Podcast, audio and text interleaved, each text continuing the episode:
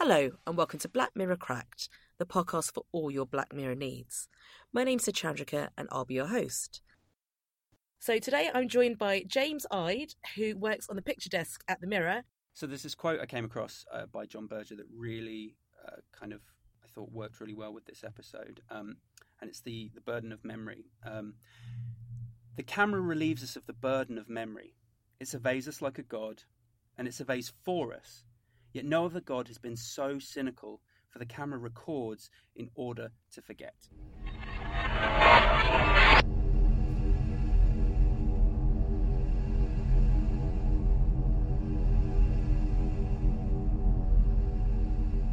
So what does that mean? You came across that as a photography student? Yes. So um, I, I came across it when I was studying photography, and it was one of the things that really popped up in my head when we were looking back at this episode.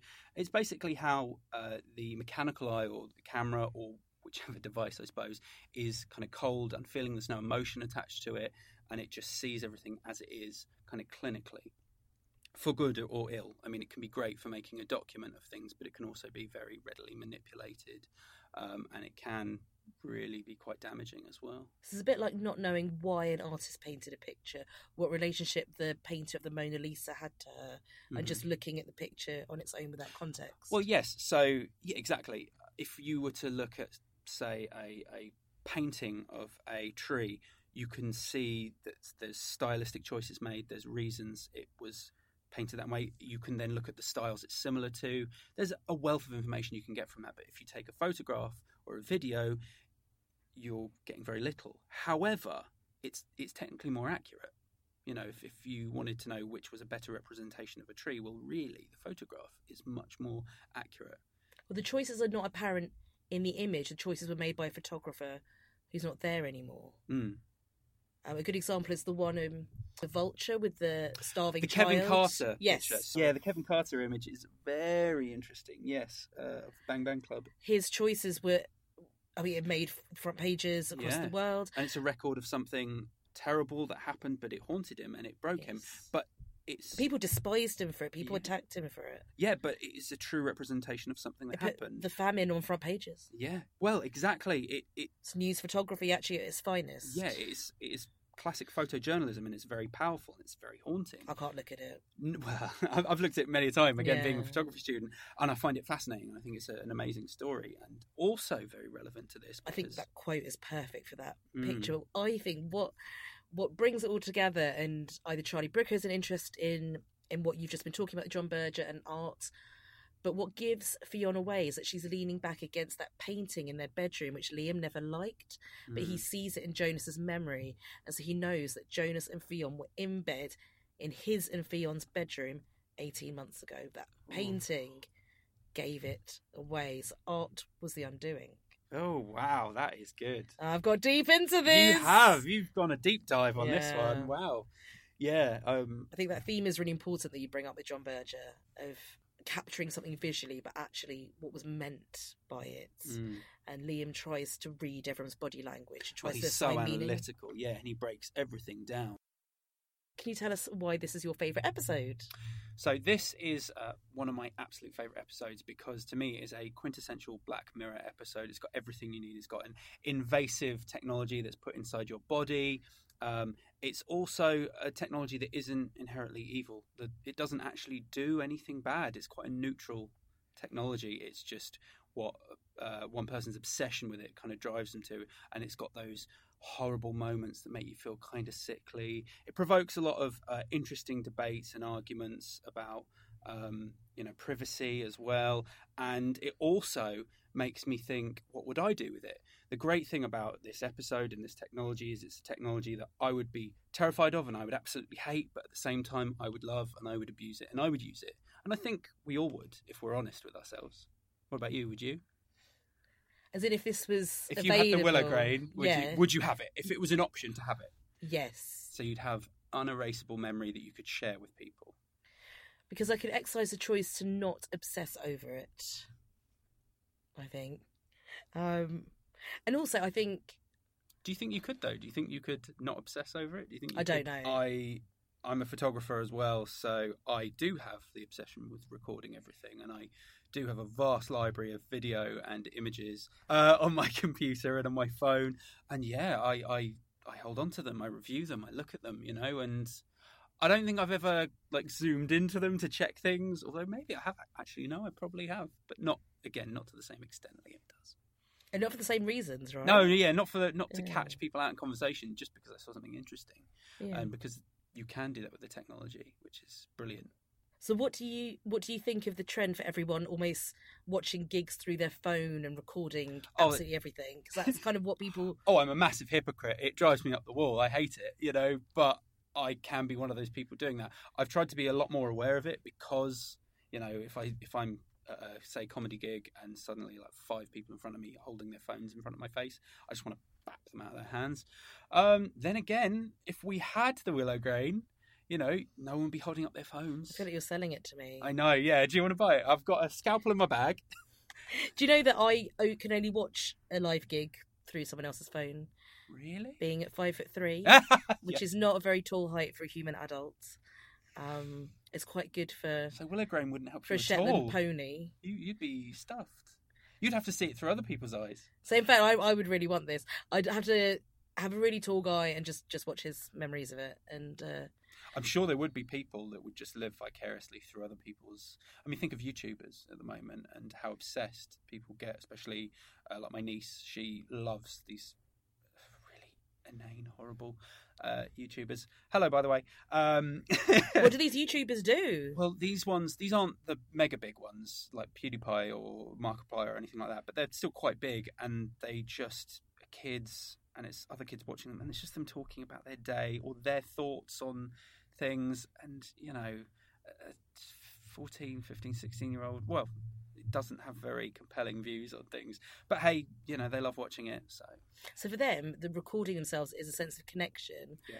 But in the entire history of you, it's your privacy being invaded. Like in the airport. And there's a sense of disconnection, actually. Yeah. You know, they have this amazing technology that not only records but allows you to share so Yeah. instantly. I mean, that's amazing. And they all seem quite alienated from each other, especially, obviously, Liam and his wife. Ffion, That's it. played by Jodie Whittaker, Yes. also the first female Doctor Who. Yes. Very. Uh, And Liam is played by Toby Kebbell. he's very good. I have to admit, he was. He was a, I've never seen him in anything before. So one of the secrets behind his performance, I found this out from Rashan Stone, who I interviewed. He plays Jeff, who Mhm. does not like a frayed carpet, and he said that um, really similar to Rolo Haynes in Black Museum, so Douglas Hodge did the same thing. Toby Kebbell kept himself away from the rest of the cast. So the reason they all they do really feel like a group of people that we're outside. We feel like outsiders in the dinner Yeah. scene because they they sort of looked at each other and said, "How do we act as though we've known each other for twenty years and we're university friends?" So they had lots of long takes. we- They joked. They had tea breaks together and he made the ah. decision to keep away and and not form those bonds with the rest of the group except for Jodie. So he felt like an outsider. So it gave him that little bit of an edge. And yeah, you do because everyone does have, especially with your mates or your partner, or you know, they've got separate group of friends, and you do always feel a little bit weird when you're meeting them for the first time. Yeah, it's that's a really universal thing, Mm, yeah. isn't it? Um, oh, this is so and so. You remember them? And I'm like, uh, searching, searching, Yeah. nothing found. Whereas if I had the Willow Grain, I can go like, because he does. He looks back through and goes, "Oh, so and so, you're from this," and he instantly knows and, and remembers abs- his yeah, last in. White Christmas, Oh, in so Dive. Um, so are Mm. you actually selling the willow grain to me? Can I just check? You, you're, you're, I'm feeling you're very. well, we've got a pro. great officer today. today Oh, and, for, uh, and also in the taxi, right? So Yeah. um, they're selling an upgrade in the taxi. Oh, so this is one thing we talked about previously. How I wasn't sure if the the willow grain is a full sensory, whether it's just playing back things or whether you're experiencing them, because the advert in the taxi says full sensual experiences and and in the little video demoing it, it's an old guy like breathing in and suddenly there's grass and everything. He's been running through wheat fields he, oh, Like and- our he's been chasing May. like our current prime minister. He's a wild one. um, oh, okay, that makes a lot of sense so you because can upgrade. because they didn't seem to be reliving they were Yeah, watching. The only bit that maybe maybe contradicts that, but maybe not actually, is the awkward, horrible sex scene. Well, Do we want to talk about that? Oh, Let's talk about that. We? Brought it up as well because I think it's very memorable and it brings up emotions in the audience. For it's very disturbing. It's- yeah, because the milky eyes, the dead-eyed the look, dead and they do have this kind of horrible, I don't know, zombie-like jutting. Sorry, you can't see, but I'm doing a very sensual uh, movement right now. Um, He's not sorry. they're they're doing this really kind of dead shuffle against each other, and they both even look kind of slack-jawed, and yeah, the, the milky eyes. because it is um it's kind of a movie trope to have relationships Mm. that are in the beginning and where they are now yeah this blue valentine entire film is about intercutting between michelle williams and ryan gosling's honeymoon period and not what the rest of the relationship is like but the end of a relationship and as a man who has just got married Yeah. congratulations to james Thank you. um i don't think real life is as bad as as relation like the, the the death of the honeymoon i don't think is as bad in real life because no one would ever stay together but in films and tv But maybe it feels more real to them because they've recorded. So they've got their relationship recorded at the Mm. height. So that's I assume them like meeting and hooking up for the first time, and now they're just literally going through the motions. but it's what your least favorite man in the universe jonas called hot times from the start of the relationship Oily dude, man, oily dude do you know i rewatched Mr. Marrakesh. Mr the ever-inflating romance Yeah, i will say liam gets the best lines he does get some He says them brilliant with lines. menace. But um, I, I was rewatching. This is like the billionth time I've rewatched the entire history of you. Is is one of my, if not my favorite. It's hard to say between this and Be Right Back, the next episode. But I started watching it on Liam's side now. I can't help it. The first time I watched it, I was completely on his side. Do you think it's a male female thing? I don't know. No, I don't think so. I just the first time I watched it, I was completely on his side, and even towards the end where he goes a bit lopey, uh, I was still like, yeah, I, I understand.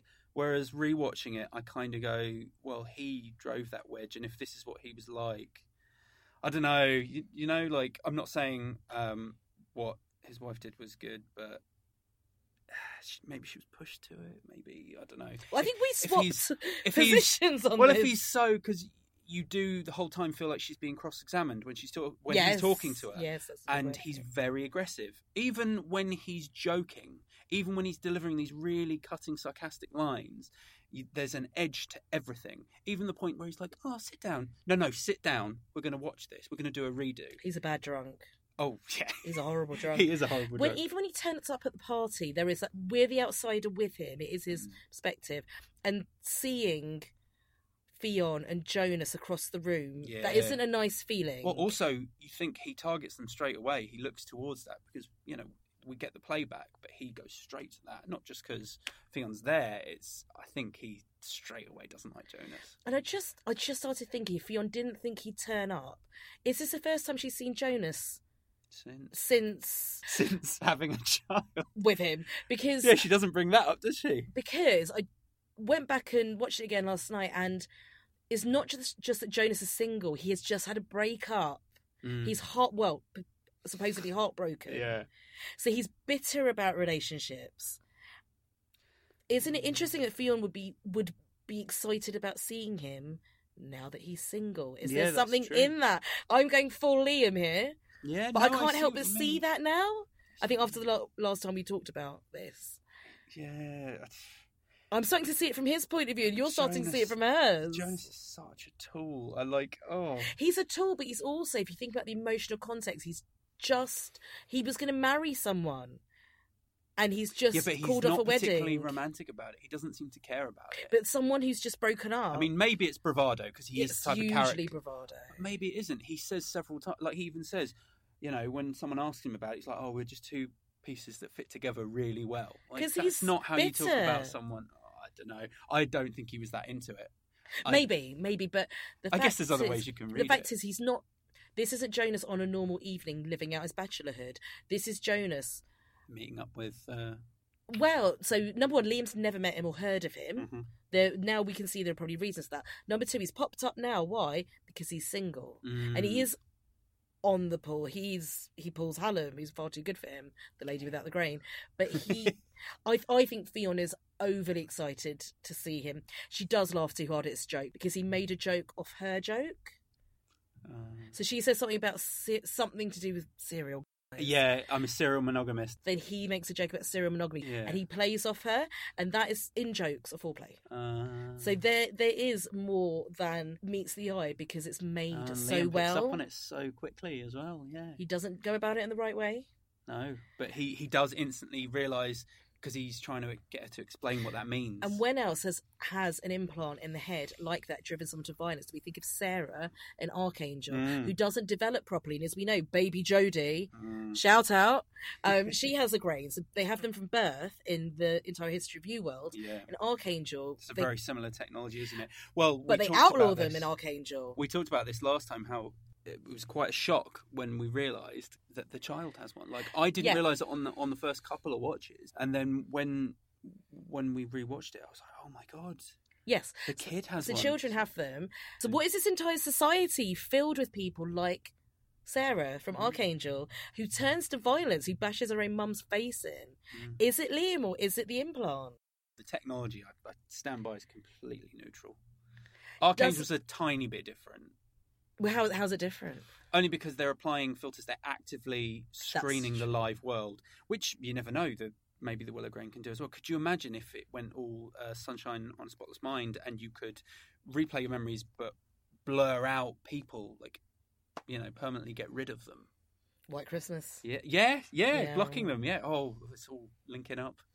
Yeah, and then Men Against Fire as well. That Yeah. um, there is a constant filter put on to make the the people without papers look like roaches, but actually, to monsterize them. yeah, but it's almost a kindness because your memories can be actually crystal clear and show you what you really Well, did. That's another memory one as well because Mm. his implant, the um, is it art? No, not mass. mass. The mass implant um, records everything and it's used to torture him later Yeah. on. So your memories make you who you are, Mm. but remembering them in absolute detail never lets you heal because you're not the same person at every stage of life. Well, also think back.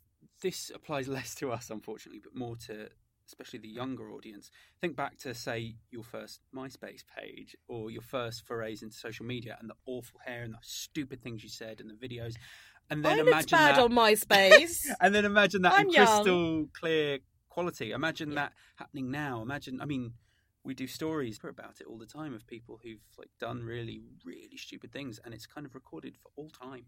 And then also, if you think about when Friends Reunited started, um, people went back to their first loves and things like that, and they were not the same people, but they're Mm. trying to recapture the memories of first love are better than every other kind of love, but also more intense and dramatic. And they don't last first loves. That's kind of in the name. Your your first love, maybe the first exhilarating thing you've ever done, or The momentous, making, things, yeah, yeah. momentous made you who you are. Something so important, and you remember it in crystal clear quality. Maybe nothing else will ever match up. Maybe that's really damaging. And not letting go turns you into Martha and Be Right Back, who ends up with Ashbot. Yeah, Who's yeah. nothing on real Ash, although incredible acting from Domhnall Gleeson. But you end up with a possible robot of your dead husband, whom your daughter visits in the attic on her birthday with cake that he can't eat.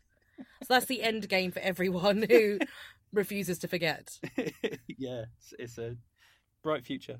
So, what can a new partner expect in terms of deletion? I think that's really important Mm. because jealousy is a part of new relationships and any relationship. We don't go to Liam like levels, but are we allowed to say throw out that box of love letters, delete that memory? Well, And- is it morally right? Yeah. Yeah, because obviously Jonas's view is made pretty clear that he holds on to all I, of it. I think he's also speaking as someone who is riding out this breakup, doesn't want sympathy from the women at the table, Mm. wants to still be like. I think he chooses to. my like Y chromosome is intact, ladies. But I, I think it's a show. I don't think Jonas is as bad as that. Mm. But Mm. yeah, feel free to hate him. no, I, I absolutely do. Because come on, we've all come across people like that. I had to dig into Jonas and, and work out. Yeah, I, I kind of I like the idea that there's more to him, and he's just playing a little game here, or he's hurt, and this is his way of going. Oh, I'm fine, I'm fine. Look how masculine I am, how alpha I am. But I think. Uh, the way I prefer to read it is he is just a complete. So yes, so we mentioned the airports. I think that Liam's gone to his office headquarters, probably. Yeah, don't it was imagine he quite weird. every quite day. a weird commute uh, getting Flying. the plane. to It's the his job. future. He could do. You never know. You, don't- you don't see him get on a plane. Maybe he just gets into a teleporter and there he is. He was running. He was running. You can run to a teleporter. Uh, cool, glad to know. when you sell me the willow grain, I'll find out. But one interesting thing uh, when uh, I was rewatching it that we uh, sort of saw and what we discovered is uh, you can see on I was freeze framing the panels because I'm sad. Uh, A little bit like Liam. yeah, oh my god! They ask him to do a redo, so they asked to look at his what lasts uh, 48 or 72 hours. I think it's something like 24 and then it's the whole week. Yeah, so they look at his experiences, and what you can see on the little screen is they're not just reviewing everything he's done, which is a massive breach of your privacy. They are also copying because it doesn't just say it's reviewing it; it says it's copying this information, and that is terrifying. I mean, I wouldn't want someone looking at my browser history, let alone everything that I've seen and Too done. That's late. worse. yeah. Oh, is this how I'm finding out I'm fired? but no, really. I mean, think of everything you've done. You know, that's gonna everything you've seen or looked at. You know, it doesn't have to be representative of who you are, but it is a massive breach, and it could be taken hideously out of context. Think of um, programs like Big Brother or any kind of reality show that's edited in a way to form a narrative. So, if someone had that footage of you looking at, I don't know, random websites, they could cut it in a way using editing uh, to make you look really bad. You know, to make it look like more time has passed, less time has passed. Yeah. To, to or to anything. or to show that you have a certain political leaning when you maybe you don't, or to make you look uh, like one particular way. It can hugely bias you, and I, I just wouldn't trust. Sorry, but any government with that kind of power or So- company, I suppose. So even when you have crystal clear footage of memories, there's not enough context. Like no photo can exist without context. No piece of art can Yeah. exist without context. And even though the Willow gives so much information, it's still missing a huge chunk. I mean, it doesn't have your thought process. And God, it'd be even worse if it did. But you might be looking at this website to go, huh, like, for example, if it was to look through my memories, it would go, oh, you've been on this website, so you've looked at this murder, you've looked at this uh, horrible uh, incident, you've looked at this terrorist thing. the perils of working in news. And I work, yeah, exactly. I, I work in news pictures. Um, so, you know, given context, you know that I'm just looking at that for work. But of course, if you were just to look at it, you'd be like, oh, this guy goes on some weird websites. I mean, I do, but that's in my personal time. But now all our listeners know about it. what do you think happens with Ffion and Liam in the end? How do you think she leaves him? For Jonas? I think that they probably all go for a fresh start. I, I think it's done. I think they've all kind of been very destructive on each other, and the best thing for the baby is for them to go separate ways. I mean, that's maybe that's me being too sensible.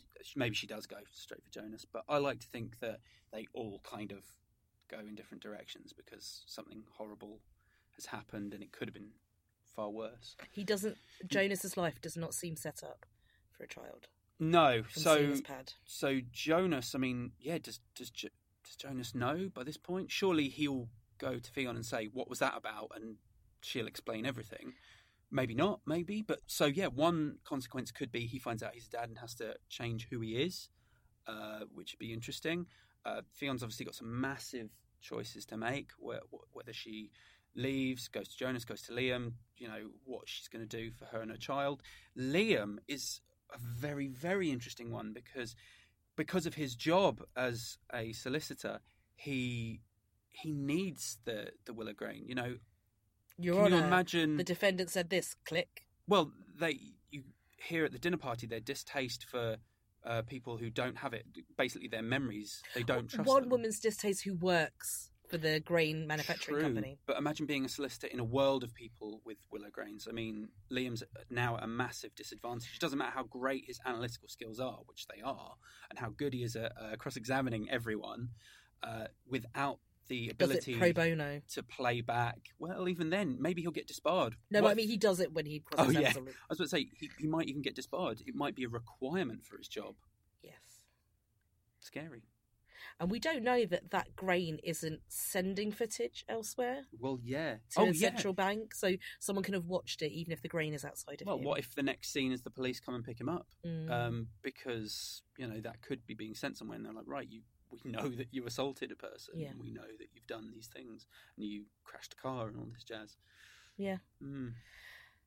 Possibly not a great ending for anyone. No, I don't think anyone's going to end up uh, happy at the end of it. But then that is again another hallmark of a really good Black Mirror episode. I hate to say it, with the one exception, which is San Junipero. Uh, Hang the DJ as well. But I'd say season Yeah, one, True.